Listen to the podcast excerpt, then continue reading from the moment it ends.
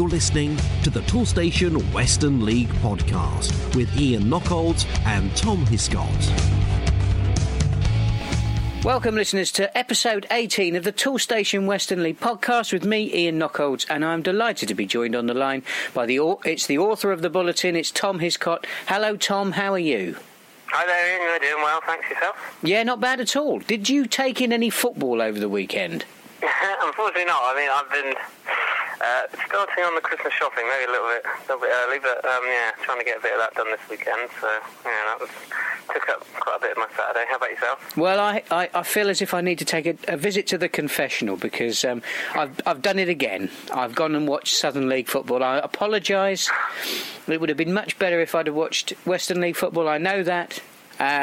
Swindon Supermarine were at home to Poulton Rovers, and my father-in-law lives only a few miles away in Shrivenham, so he and we went to the Webbs Wood Stadium, and we enjoyed a jolly good day out at Swindon Supermarine, as we always do. Unlike most of our visits there, in fairness, Swindon actually won. Normally Poulton win, which I very much enjoy. But anyway, it was a good opportunity for me to catch up with a few familiar faces back from my old Summer Valley days. So I certainly enjoyed myself. But we're not talking about Southern League football today. We're talking about Western League football, and we've got absolutely loads to talk about. We've got the Premier Division, we've got the First Division, we've got the FA Vars, and of course that's really hotting up now.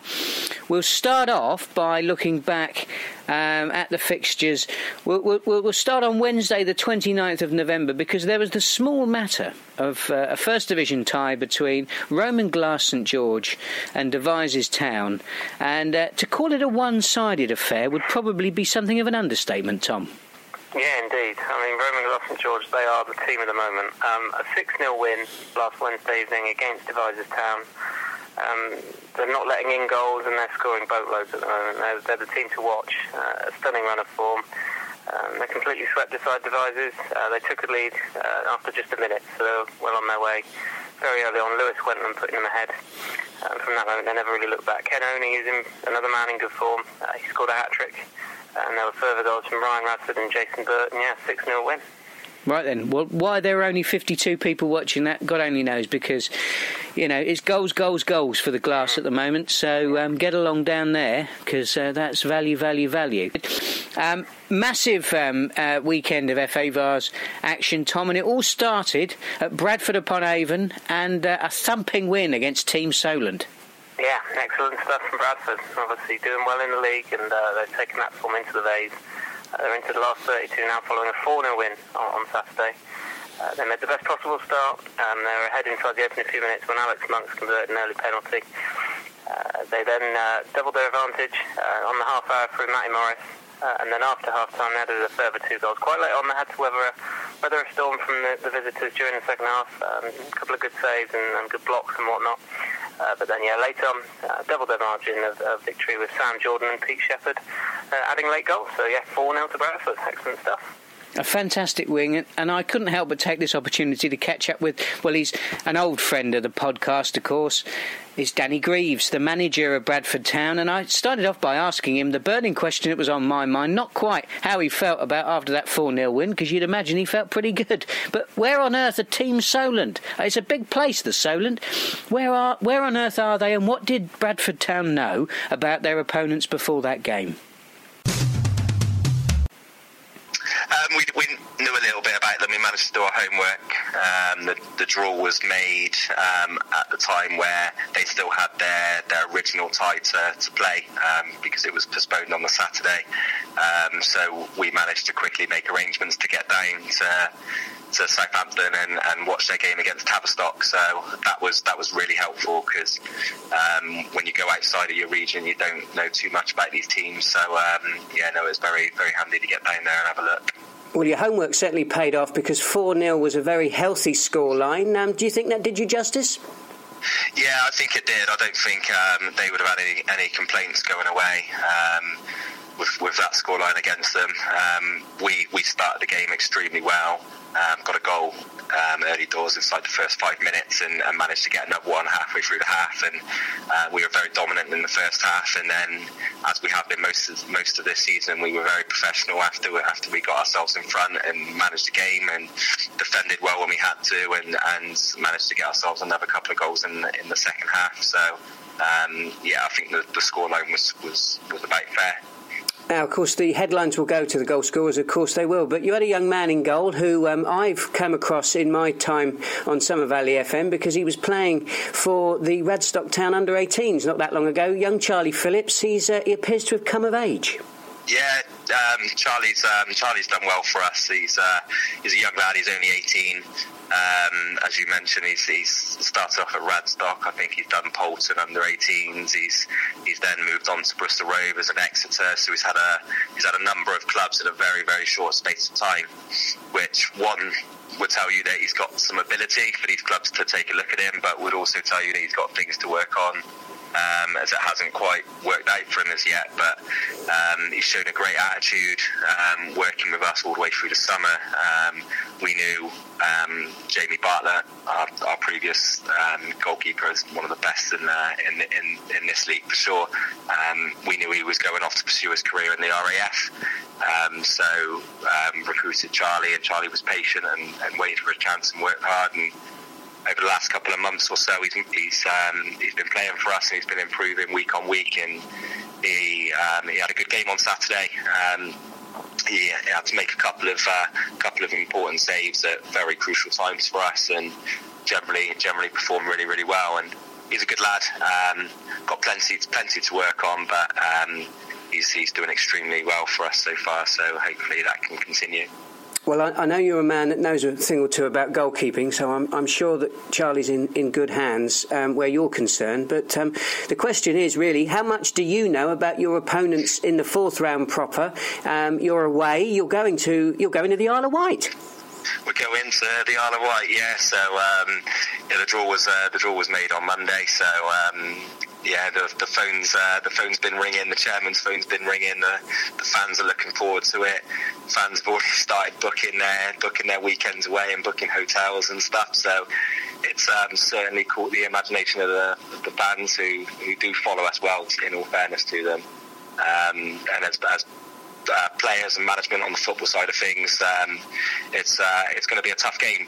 I think people will look at the league table and see they're near the bottom of the table, but I know they've had a recent change in management since the season started, and since that they've gone on a fairly decent run and recruited some players. So their league's a false position as to their recent form. They beat Hengrove in round 2 by a healthy scoreline. I think it was 6-2, and we know from our experiences in the Western League that anybody who puts 6 past Hengrove has done extremely well. They're a very, very tough side to play against, so we know it'll be a tough game, and again we'll do our homework and make sure we're prepared for what will be a tough game. So Newport on the Isle of Wight are your next opponents, but were you pleased that you managed to avoid Wiltshire rivals Melksham Town in the draw? Yeah, we were. At the time of the draw being made, it was still to be decided whether it be Bridgewater or Melksham, and Melksham comes through that last night in the replay, so credit to them. But yeah, I think for the good of the Western League, it's good that we stay apart, keep two Western League teams in the competition for as long as possible, and represent the league, and hopefully save that one for a little bit later in the competition. Yeah, what a final it would make. Do you think you could sell out Wembley? We'd probably sell out one tier.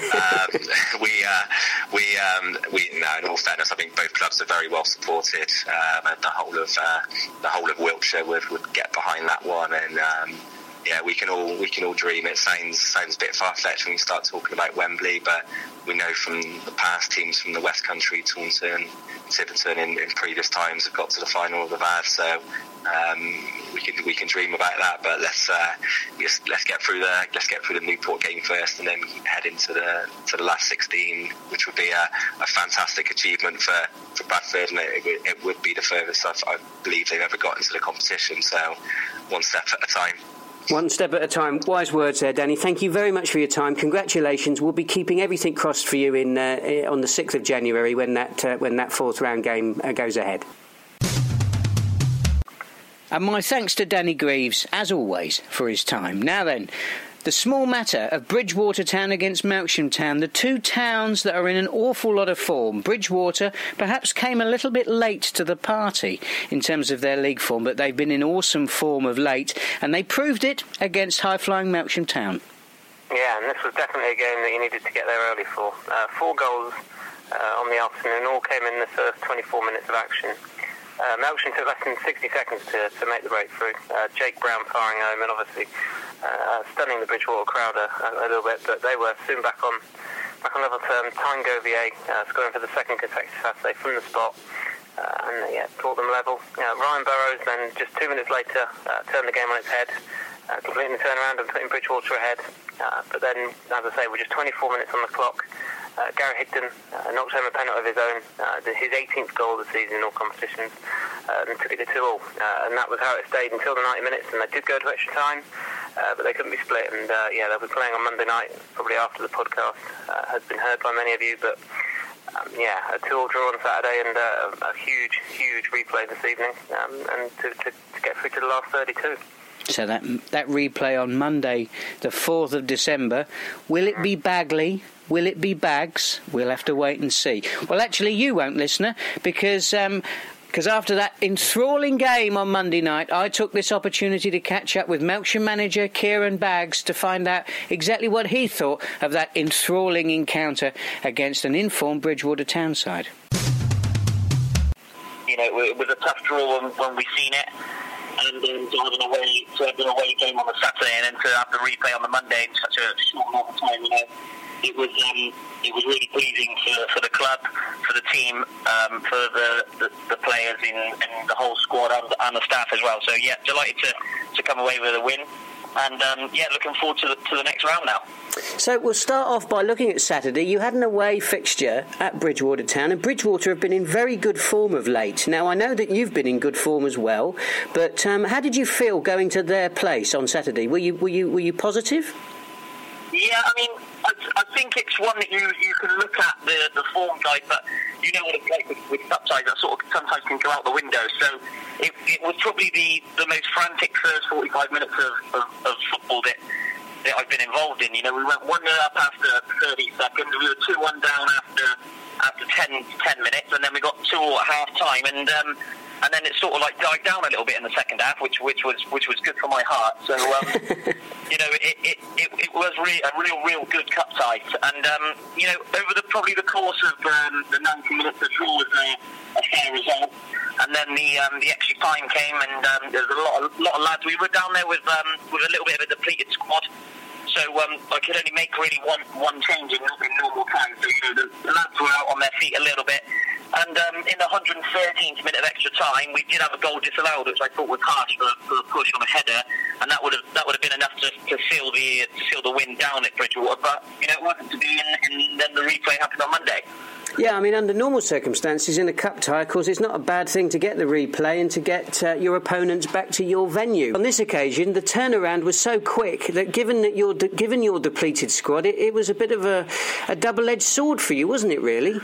We did go down there with a few bodies missing, so to get them back in ready for the Monday night, obviously we brought Dan Demkiff was back in, Tyler Sibick, Chris Allen, and Dave Thompson was also in the squad for Monday. So you know, you're looking around the change room and already you're breathing a bit more confidently with just the options that we had. So you know, we looked to change it. A lot of the lads had like 120 minutes in under them on the Saturday. So like you said, the quick turnaround can sometimes be detrimental to people's fitness levels, but because we were allowed to change it around so much, you know, it gave lads opportunity to come in and not have much game time or coming back from injury, and you know, sometimes you've got to take a risk in the cup and just go with what your head's saying at the time. But yeah, it was probably worse for Bridgewater to have to come down on a Monday night on that long trip after Saturday, but you know, it's one of those things that you know that's going to happen in extra time if it ends up as a draw, that you are going to bring them back to your place on the Monday. So that was always in the back of my mind, not to concede and to take the replay if we needed to. Well, there was a degree of symmetry about last night's performance, because your first goal came 2 minutes in, your second goal came 2 minutes from the end, both scored by Luke Ballinger. Yeah, I mean, Bally was absolutely excellent last night.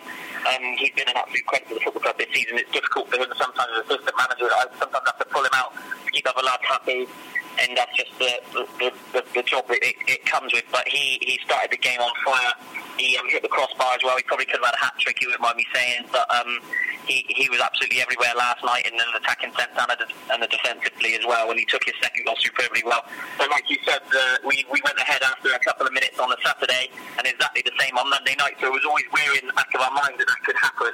But other than one chance that Bridgewater had, and Rob Brown pulled off an absolute world-class save, we really did limit them to long-range efforts and sort of long throws and things like that. So that was pleasing from a defensive point of view. Lee Davidson and Ryan Maybert were superb, and also standing left-back Ben Thompson gave probably a man-of-the-match performance in his own right there. One of the funny things about the FA Vars is that it's thrown up for us so many matches between two Western League member clubs, and in some respects that's that was the disappointing thing about your game with Bridgewater, because of course it would be nice to see as many of our clubs progress through, but it has guaranteed at least one place in the next round. I mean, from a manager's point of view, is it better the devil you know? Would you rather face a Western League side? In general, no, because we haven't actually played Bridgewater this season yet, and they've come down from the Southern League. It's not one of those you as a club have too much history with, so it did feel more like a cup tie. If you're going to get drawn against someone in the league like Willand and Street did, they obviously play each other a lot of times and things like that, so you sort of know a little bit about them. But with Bridgewater, we've only went and watched them once. You know, you only go off of what you see on the Toolstation website results-wise and read their match reports and things like that. So in this sense, it probably didn't make that much of a difference. But from obviously you guys from a Western League point of view, you would have liked to seen some ties from other leagues just to progress as many as possible. But you get thrown up and you know what to expect, so you just have to deal with it when it comes out.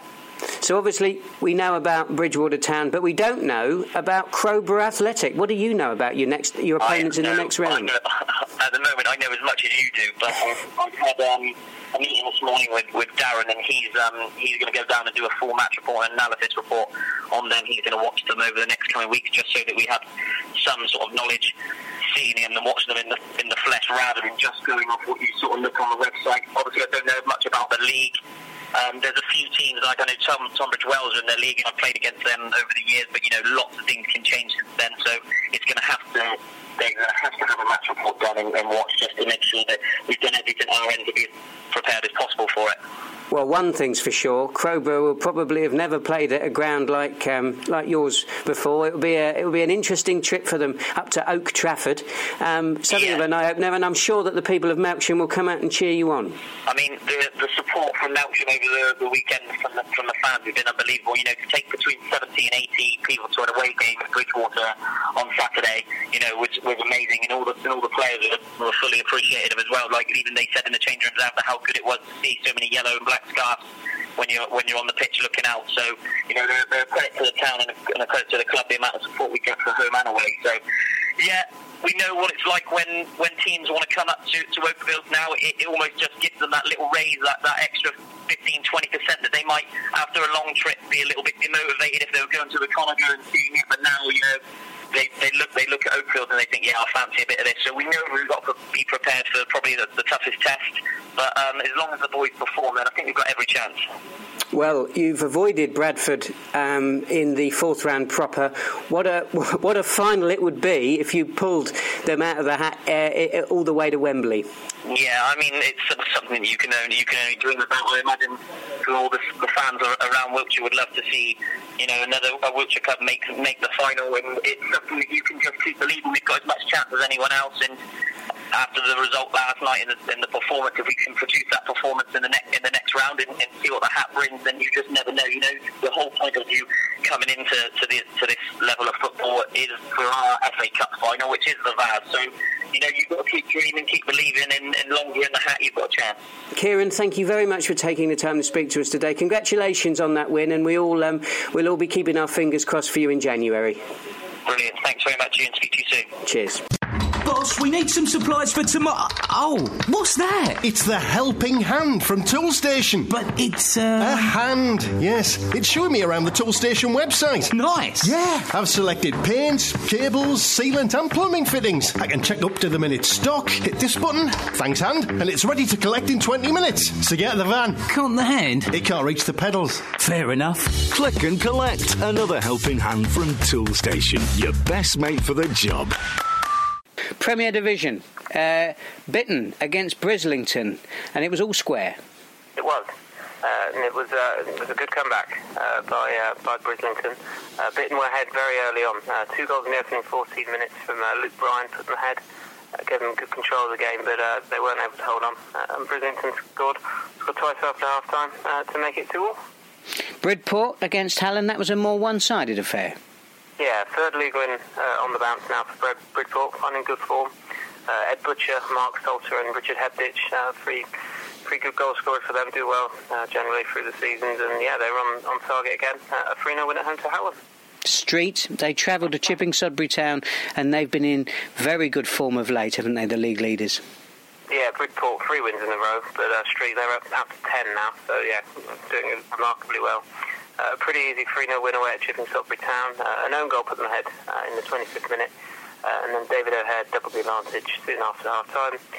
And then the same man, so O'Hare scored twice in the afternoon, headed home a late third. Clevedon Town, they entertained Wales City. Yeah, and a topsy-turvy affair. Clevedon essentially coming out 2-1 winners. Lucas Bowles put them ahead quite early on before Liam Davis grabbed an equaliser 6 minutes later. And then early in the second half, the winner came, and it was a deflected free kick from Alex Russell going into the back of the world's net. Fire deflection, I would say. And, Clevedon held on for the 2-1 win. Now, Cribs, they entertained your boys, Odd Down.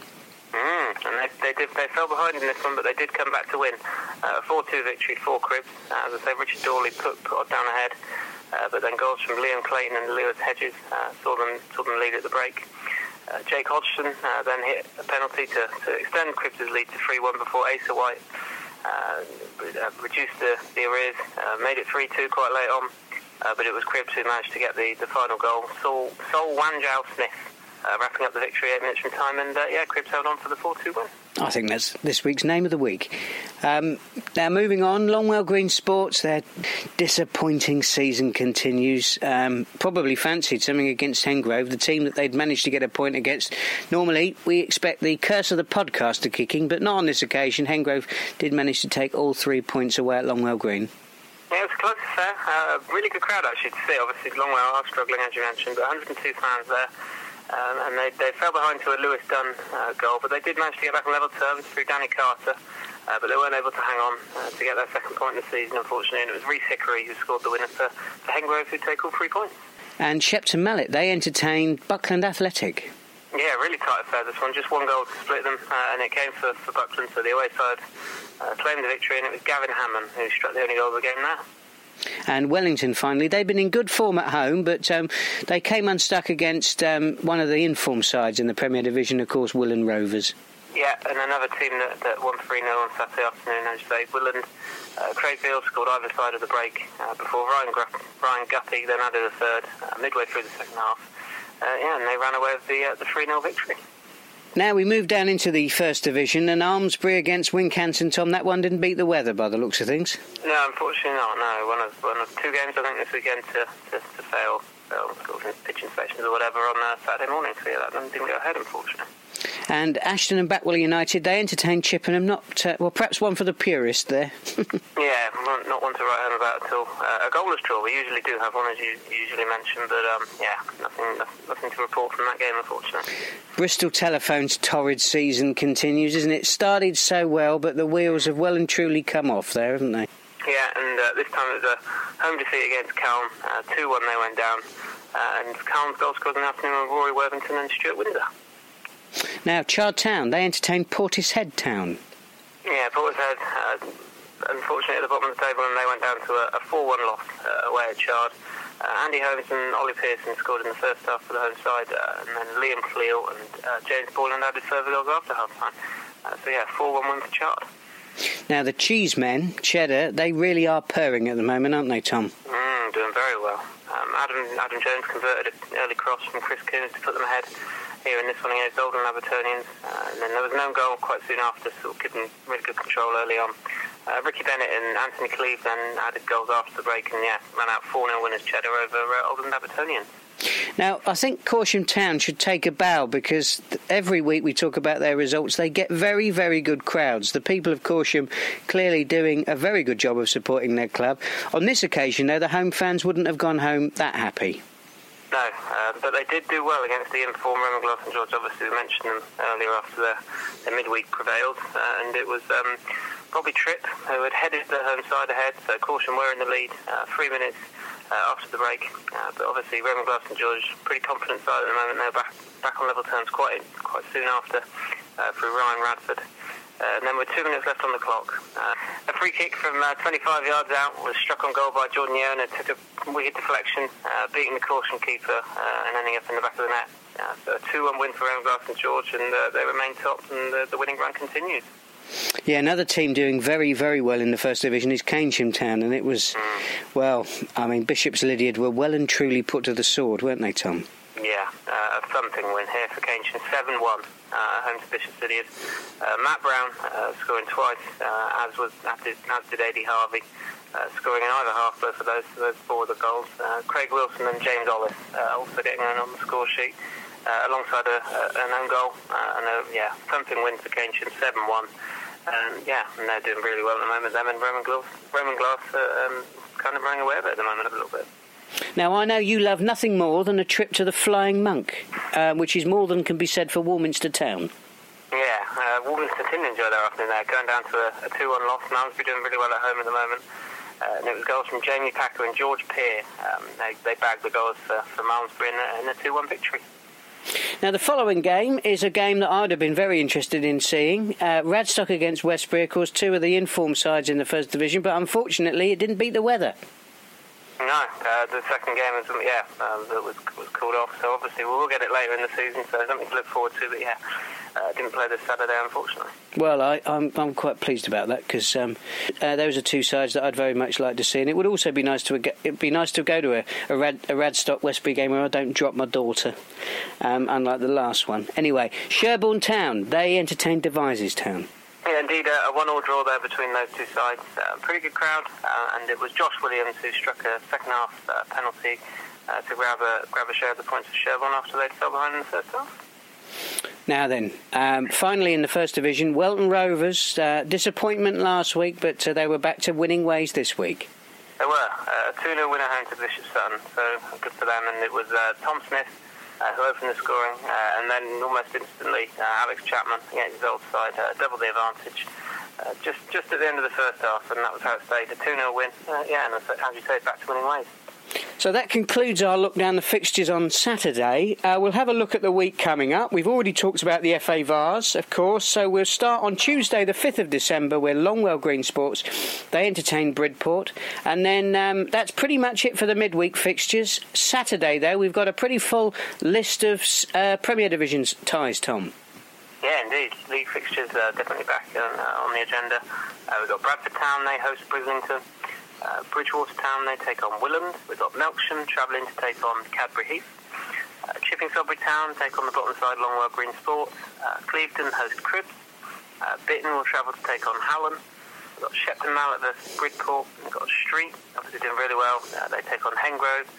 Buckland, they will travel to take on Wellington. And finally, Wales City, they host Odd Down. And in the First Division, Bishop's Sutton are at home to Bristol Telephones, Bishop's Lydiard take on Portishead Town, Carn Town are at home to Keynsham Town, Chippenham Park against Almondsbury, Devizes Town take on Cheddar, Malmesbury Victoria take on Corsham Town, Oldham Oldland Abertonians take on Westbury United, Warminster Town take on Chard, Welland Rovers entertain Ashton and Backwell United, and finally we'll see who's at the races between Wincanton Town and Radstock Town. Now, before we have a little look at the league tables, we do have the small matter of the monthly awards for November, Tom. And could you start off by telling us who was our Premier Division team of the month for November? Yeah, indeed, for November, the Premier Division team of the month went to Bridgewater Town. And what about the First Division? Yeah, we've been talking about them a lot this afternoon. Roman Glass St George take on that honour, and obviously doing really, really well now, scoring lots of goals. Now, I'll give a special name check to Liam Kingston from Cheddar, who won November's Safe Hands Award. And finally, we have the Respect Award, Tom. Who were the winners there? Yeah, one from either division here. We've got Warminster Town from the Premier and Porter's Head from the First Division. So congratulations both of those clubs. Well, I think it's wonderful. I'm sure Warminster are going to be incredibly pleased that you've promoted them, because both of those two teams are in the First Division. Anyway, well, that's a good bit of breaking news there.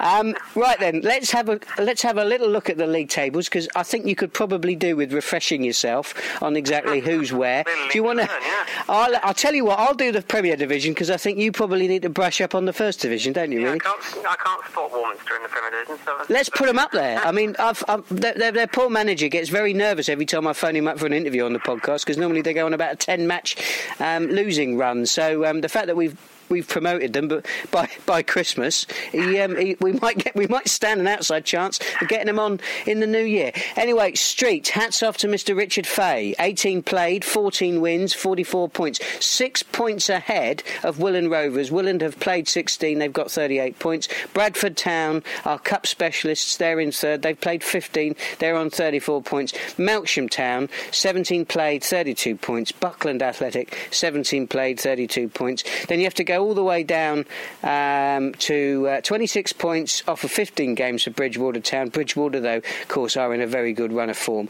At the bottom of the Premier Division, we've got Longwell Green Sports, still that solitary point. 10 points clear of them are Wales City. On 11 points, they've played 18 games, and just above them, Halland. They've only played 15 games, but they've got 12 points, and above them, Wellington on 16 games played and 14 points. Now then, Tom, if you've composed yourself, can you take us through the runners and the riders in the First Division? Indeed. So at the top, we've got Roman Glass St George on goal difference. They've played 20, they've got 40 points. And likewise, Keynsham, they've played 20, got 40 points. So they're 7 goals behind on the goal difference, but obviously a long way to go. Both of them are well ahead on the goals scored. I mean, looking at it now, Roman Glass St George have got 59 goals, Keynsham 61.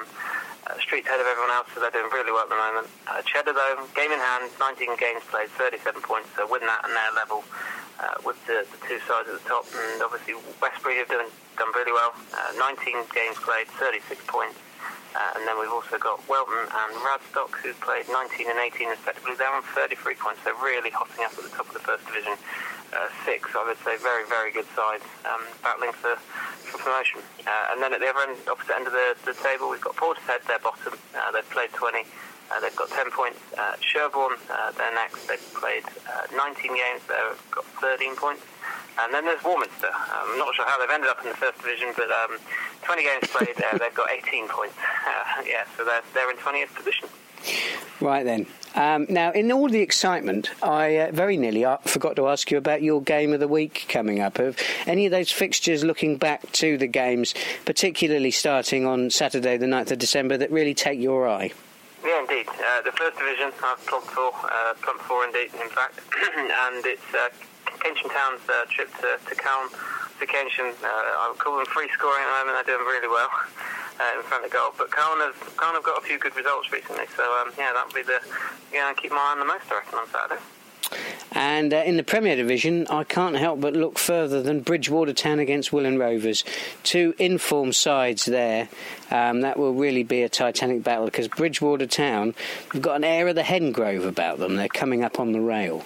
On the subject of the rail, indeed, we've got Wincanton Town against Radstock in the First Division. Radstock Town are like a box of chocolates, to quote the film Forrest Gump. You never really know what you're going to get. So it'll be very interesting to see whether they can continue continue their good form or whether they come unstuck at Wincanton, who are handy on their day. Now, just before we carry on, of course, there is our regular parish notices section. Now, we don't have a great deal coming back from the clubs at the moment, but one thing that I did do this week was catch up with one man who made the headlines. Now, normally, of course, for regular listeners of the podcast, you'll be used to our manager interviews. On this occasion, for the first time ever, history is made. I spoke to a player, a Western League player, and a player who has distinguished himself in no uncertain terms.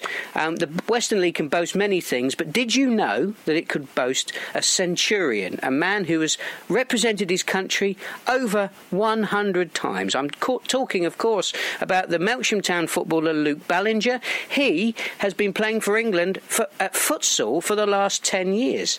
And I caught up with Luke at Oakfield Stadium to talk about that incredible achievement. And I started off the interview by asking him exactly, what is futsal? So the easiest way for people that don't know this sport is it's a different format of five-a-side. So you're not playing with walls like you would if you're just going down your leisure centre on an evening. It's kind of played on a basketball-sized court, no walls, like I said. So when the ball goes out of play, the clock stops. So you play two halves of 20 minutes, but you're actually playing 20 minutes of ball playing time. So when you play 45 minutes of football, you're probably playing 20 minutes of ball time. So there's a few rules regarding the goalkeeper, but I won't bore you with that, but the game's much faster than football, and it's kind of all the best bits of football pumped into futsal, really. So if you like to watch the best bits of football and don't like the technical side of the pass and possession and just hoofing the ball, futsal's the game for you. So what got you into it? What got me into it? So my uncle had been kind of studying the game for a while, been watching videos. Obviously, he didn't have DVDs back in the day, so videos. He kind of wanted to start something up over here around this area. So he got kind of a local league going in Chippenham, which was branded as a futsal league, but at the time we didn't know how to play the game. It was played with the rules, but I just entered a side. We won that league, and we went to a qualifier in Bath Uni against Cornwall, and we beat them, and then went up to Birmingham to play three other sides, and one of the sides had quite a few England players at the time, so we never expected to do anything, but we won that tournament. And funny enough, a bloke after that tournament came up to me and said, "Oh, I'm going to keep an eye on you. I'm going to recommend you to the England manager." And of course, you don't think of anything at the time. We went up to Sheffield for the weekend 10 years ago. A great weekend, great experience. We won the plate competition. We beat Preston North End in the final 8-6, and I scored 6, and this bloke appeared again and said, "Oh, the England manager was watching, expect a call." And of course, you don't think of anything's going to happen. And then about 2 months later, I had a voicemail on my phone from the England manager at the time, Graham Dell, to say, "We're off to Turkey in 2 weeks. I've put you in the squad. Can you just call me back to confirm you're okay?" And obviously, I rang back and said okay, and I've been playing ever since.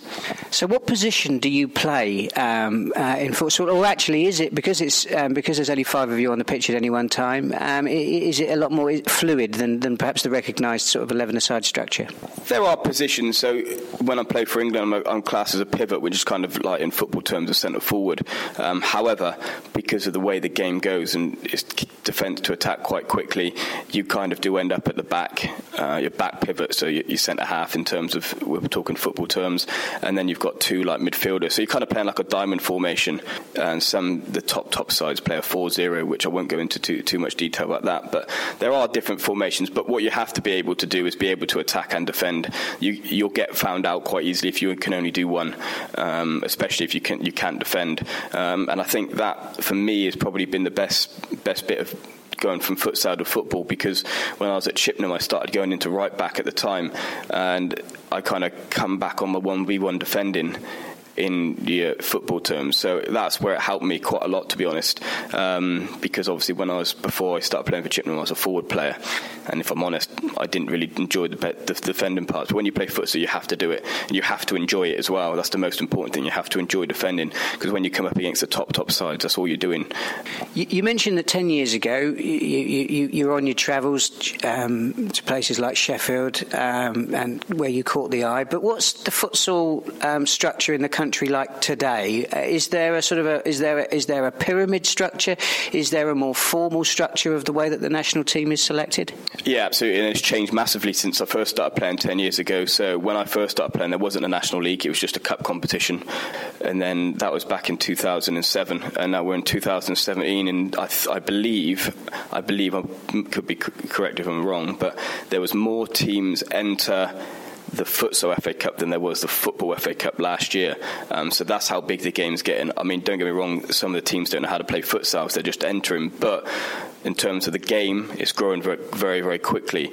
But in terms of structure, we have now a national league, a super league, which is 12 teams up and down the country. So I'm playing for Salisbury.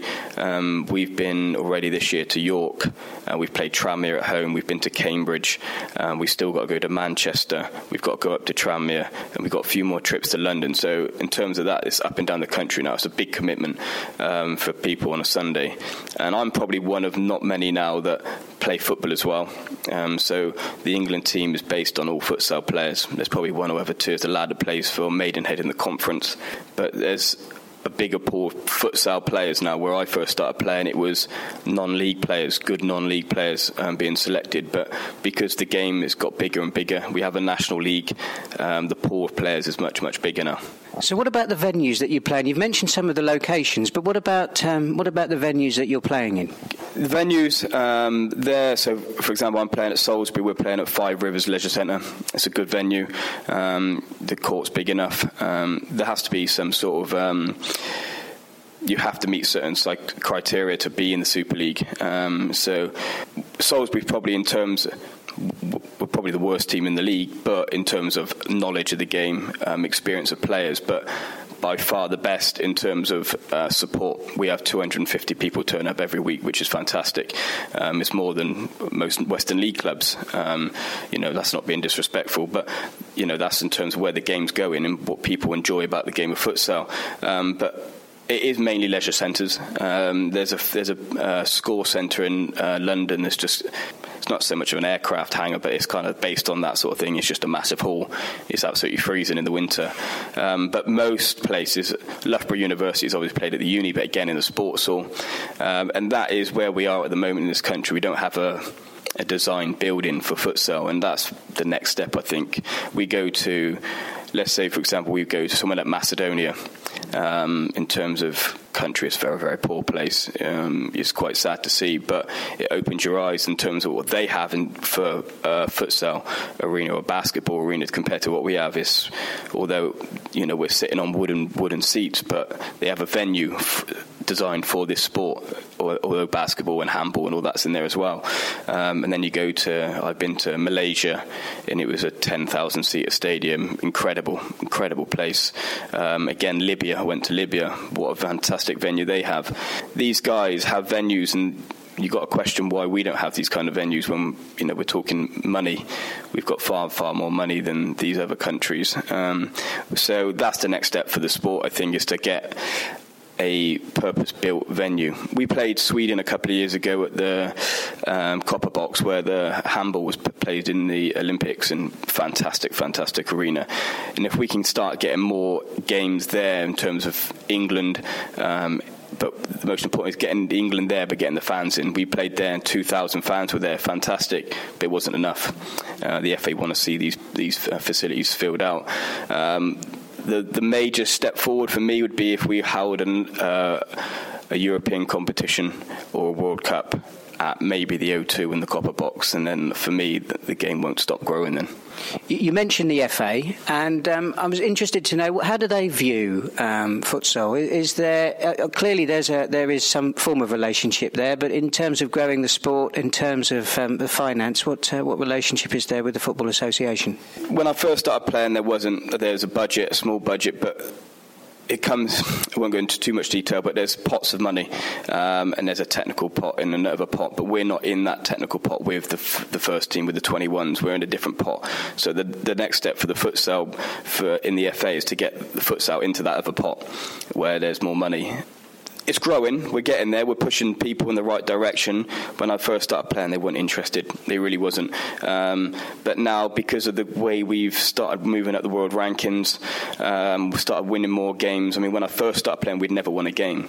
And now we've qualified through main round qualifying competitions, which for us at the moment is probably our World Cup. We play when you get to in the same groups as Spain and Italy and Portugal. So that's the next step, is to continue to do that. We're a long way off to qualifying for a major competition, I believe. But again, it's another target to hit. But in terms of the FA and pot funding, it's just we just got to keep doing what we're doing on the pitch, on the court, shall I say, and hopefully someone at the FA buys into it. So if we look at where we stand in the world compared to other nations, and when you're playing, do you come across some recognisable faces? I mean, do the Italians take it seriously enough to get to wheel out Paolo Maldini? Or, I mean, I'm being flippant, but have you come across sort of other countries who've actually had sort of recognisable football internationals, or certainly recognisable faces playing for them? That's a good question. I mean, we've played Holland and there's been a pro footballer playing. It may not be a big deal, but I can't remember his name, but good player. He played at top level in Holland. France, Zidane has played for France a few times. It's more the footballers now, your likes of Ronaldo's, your Messi's, your Coutinho's, your Neymar's, they all played the game when they were younger. And I think when you're in Brazil, you don't start playing football till you're about 13, 14, you're playing futsal. So it's kind of not so much who's playing now as who's played before to become a top footballer. Although we're trying to make the sport its own sport in its own right rather than a development tool for football, for me, I think we just got to take one step at a time and use futsal as a development tool, and then if you enjoy futsal that much, you continue to play. If you want to play football, that's fine. But what you're going to do is you're going to be a better player playing futsal. So, like I said, you've got your Ronaldos, your Messis that have come from futsal. But, again, there's been a tournament out in India where your Ronaldinho has been playing, your Scholes has been playing, Giggs has been playing. Although it's not the full rules, etc., or laws of the game, you're getting these players starting to play the game. And what it does, it creates a bit of a trend on Twitter and people watching what they're doing and actually what they play in. Futsal comes out and then people are talking about the sport. So although there's not so much big names in terms of football playing futsal at the moment, they are playing, whether it's exhibition tournaments or they have played before. So that's where the game will grow. So you've played 100 games. You've been given your golden cap at Wembley. How much longer can you keep going for? Good question. So like I said, my last 25 games were tough because I've kind of fell out of favour with the manager, I suppose, at the time. And I wasn't playing my best, if I'm honest. But I got there, and on 98, the manager resigned. So I had a new manager come in, and he asked me, do I want to continue to play, or do I want to stop when I get to 100? And I thought, no, there's a new manager, it's a fresh start. So I said, I'm going to carry on playing. So I've got to 108. I've missed the last couple of trips. In fact, England have got a big game today against Wales in the Four Nations tournament upheld in Edinburgh. I still want to play. It's like a drug. You're addicted. You love it. I love playing the game. I love putting on the shirt. I believe I still have something to offer the national side. So my goal scoring, 60 goals in 108 games is better than anyone in the country. So I know I can still do that. What I have to do now while I'm out of the side is prove that I can keep doing it. That's going to be difficult because of things that have gone on, but if the guys aren't scoring goals, then I know I can come in and fill someone's boots. So it's just being patient, I think. How patient can I be? That's a good question. But like I said, putting an England shirt on is the biggest and proudest thing you can do as a player. You know, you're never going to do it for the men's side playing football. So playing futsal and putting the three lines on your chest is a big thing for me. One final question. Jordan Pickford, Stones, Ali, Kane, Kyle Walker against the current England futsal side, who'd win? Good question. I'd like to say us. simply because we know how to play the game. Our development, England development side 23s played Bournemouth under 23s about a year ago now, because I think Bournemouth are quite keen to, and Eddie Howe is quite keen to see how the game is working and how it works and how it can be transformed into football. So they brought their under 23s down, and it was quite an even game, I believe. And then we went into a fly goalkeeper, which is a futsal term of playing rush keeper, and blew them out the water. So it's those little techniques and tactical things that probably outdo the top players. But in a futsal game, technically they're going to be very good. They're good footballers. But knowing the rules and how you can get round them, I'd like to think the futsal side would win. It can be a good match for sure. It would, wouldn't it? We'd have to. Let's get on the phone to Eddie Hearn. Yeah. Let's get you back in the copper box. Let's make that one happen. Luke, congratulations for that incredible achievement, and thank you very much for your time. Now then, Tom, I know you've penned the bulletin because, quite frankly, we wouldn't be doing this podcast without it. But have you also penned your article for the non-league paper this week? Yeah, indeed. It's in the usual area, the Step 5 and 6 section, and that was 180-odd words on the Premier Division on Saturday. Excellent stuff, Tom. Thank you very much for your time, as always, and I look forward to catching up with you on next week's Toolstation Western League podcast.